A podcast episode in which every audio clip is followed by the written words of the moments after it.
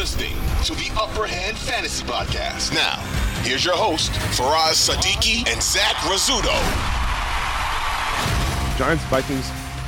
I'm interested in Isaiah Hodgins. I'm interested in Richie James in this game. You know, I like the 4.5 reception over for Richie James.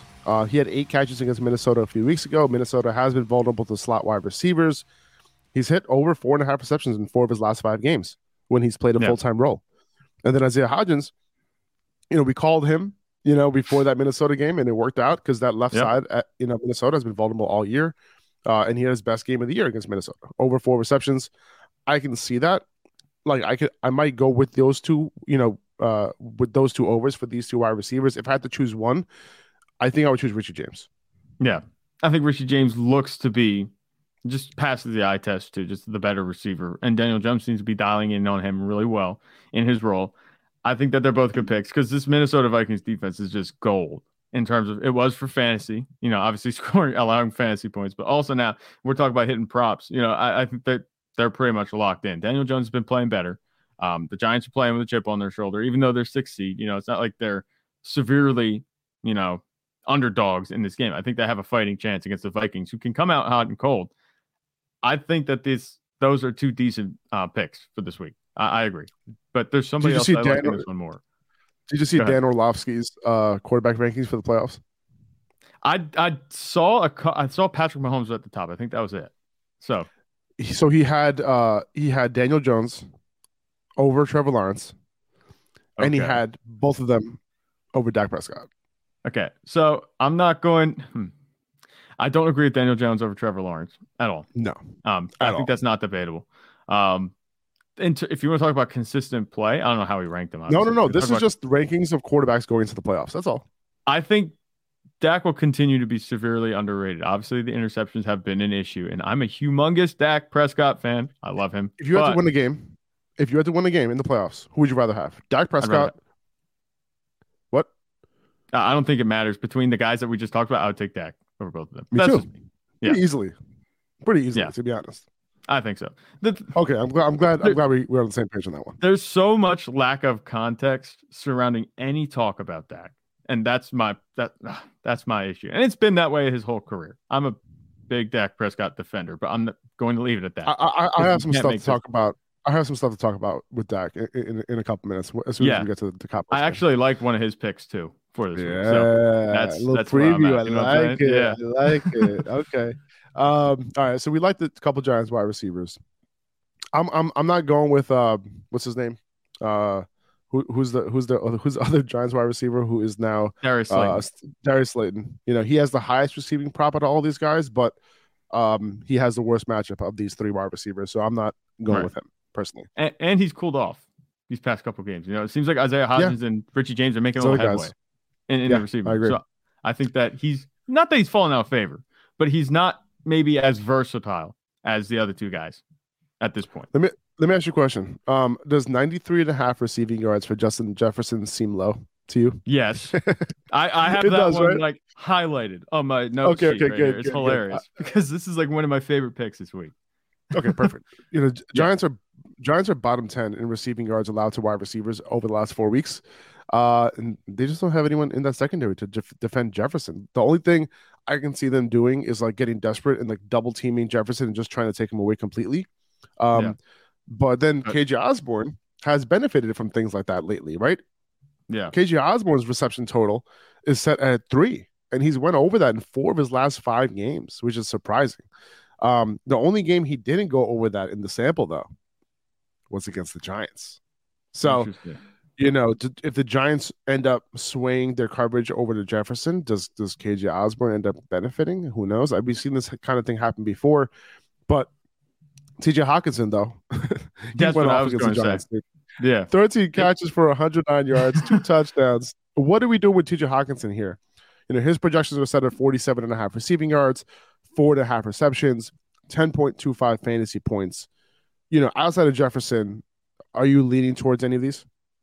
No, not really. I think maybe if you want to be a little spicy, you could pick T.J. Hawkinson's receiving yards prop. I think I would be all right with that, because you're right. If they do swing things Justin Jefferson's way, they double him, they try to take him away. I still don't think that's going to work, A. But B, T.J. Hockenson, you know, when he catches the ball, it's usually a pretty big play. And that was a big game that he had against the Giants. And I think that could happen again. I'm not saying it's going to be to the tune of 109 yards and 2 touchdowns on 16 targets, 13 catches. I'm not saying it's going to be that. I think he's good for a touchdown. I think it's going to be a very similar game to what we saw on Christmas Eve. And if that's any indicator, you know, I think that Justin Jefferson is going to be just fine. I have him there. Like I said, he's probably my favorite pick this week because it does feel low, the 93.5 receiving yards. Yeah. He was sniffing Calvin Johnson's record all season. Obviously, it was 17-game season compared to 16. But he had 133 yards in that matchup against the Giants in Week 16. And he topped 100 yards in over half of the games in 2022. Like, do you really think the Giants are going to fare any better than they did couple weeks ago? Like, they're not far removed from that game, and they might make adjustments to try and handle Justin Jefferson a little bit better, but and when I say adjustments, this is what I mean by that, okay? I'm talking like bracket him, 2 men on him, like just literally like leave everybody else open. Like, that's literally what would end up happening if they do that. Right. Justin Jefferson he's just different, and I think if this line was at even at 105, I think I would take the over. I'm not that worried about it. All right. There you go. Okay. All right. Ravens, Bengals, Jamar Chase, 6.5 receptions. I'm taking the over here.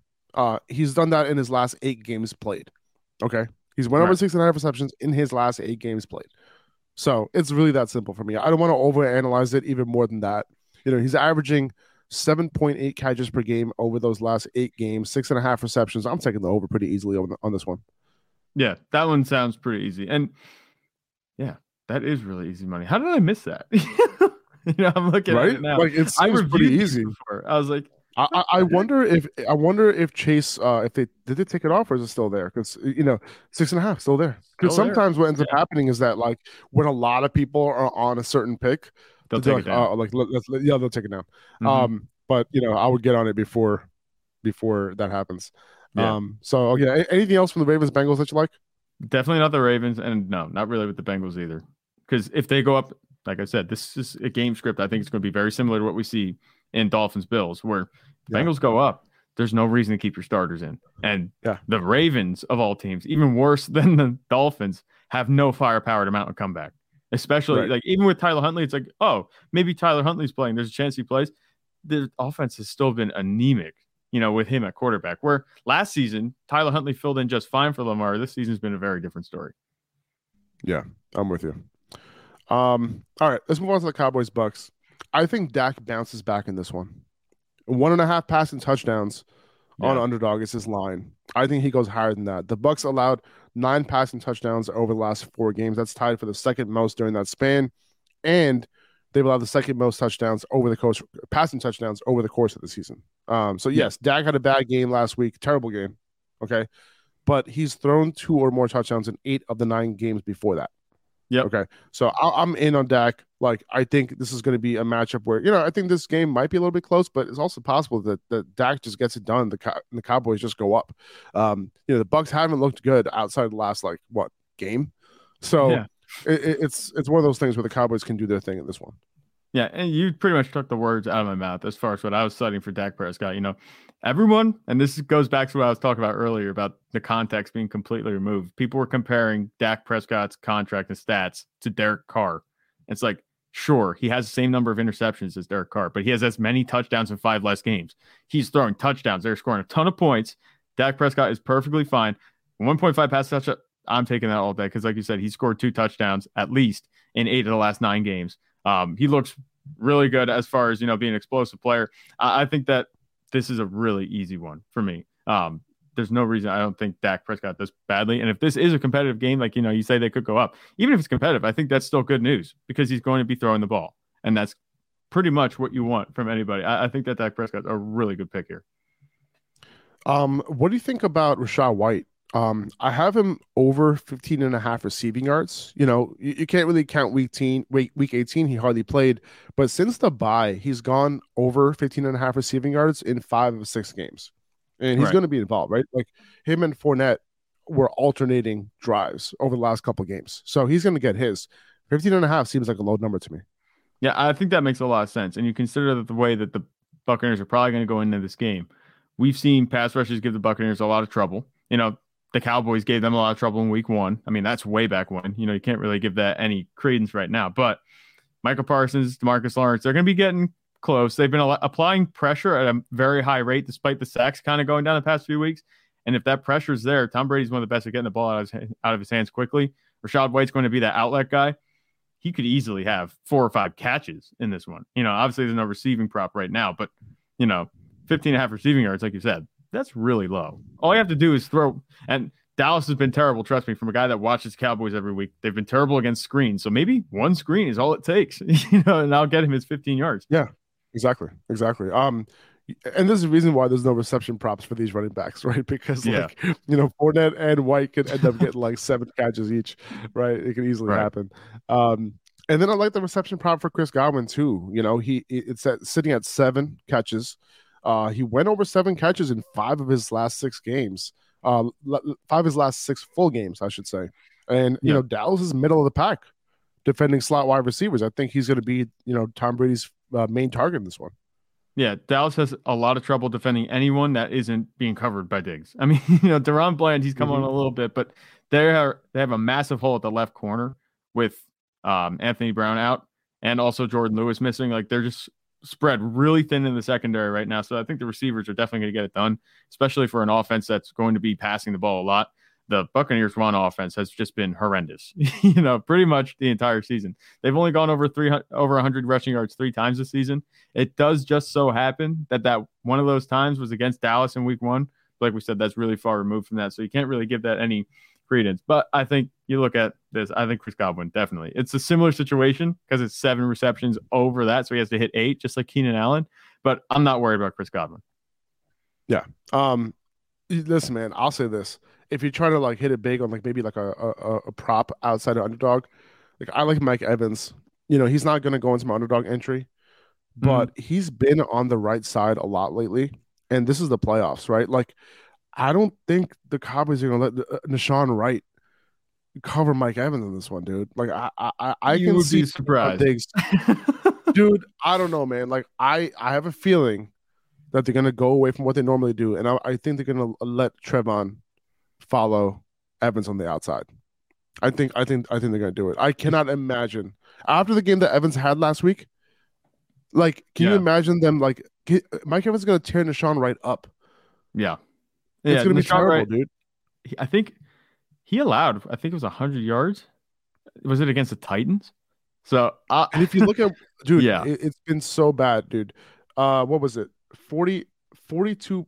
He's allowed half a fantasy point per route run against him. Yeah, so pretty much season. As long as your receiver's on the field, you're going to be fine.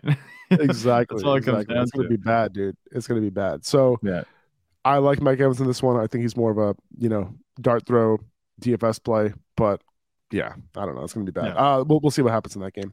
Was there anybody else you liked in that game? Zeke for touchdown, anything like that? There's one I don't like. It happens to be with Zeke, and they have his line right now on Underdog at 7.5 receiving yards. Leave it alone. Don't take the over. Just leave it alone. So you're saying that it's tempting, but don't do it. It's tempting. Don't take the bait because he's only had more than 2 catches, you know, 3 times this season. Those 3 times he did go over 7.5 receiving yards, but outside of that, he's done that once on 2 catches. So 4 games, he's had over 12 receiving yards. I think outside of that, nothing else. So I'm leaving that alone.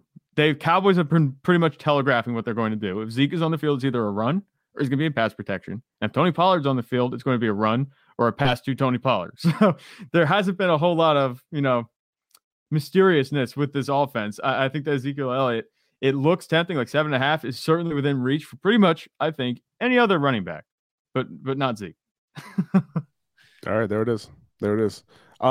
I think that's it for this episode, guys. Did you have any other props you wanted to bring up, Zach, or you think we're good? No, that was it. That's all that I got. Okay. Out of this all right. Well, good luck this weekend, guys. Again, you know, use code UPPERHAND to, you know, get your first deposit doubled on Underdog, UPPERHAND or UPPERHAND Pod, whichever code that you want to use. They both work. Make sure you use that code so you can make sure you get that first deposit doubled. They have a ton of tournaments that you can enter for this weekend for the entire playoffs as well. And then obviously these pick'ems you know, we just gave you a bunch of picks that you can use. Right. So just take a look and see which ones you like. There might be other ones that you like that we haven't brought up. So that'll do it for this episode, guys. We'll be back early next week. We'll see you guys. Take it easy. Peace. 2400 Sports is an Odyssey company.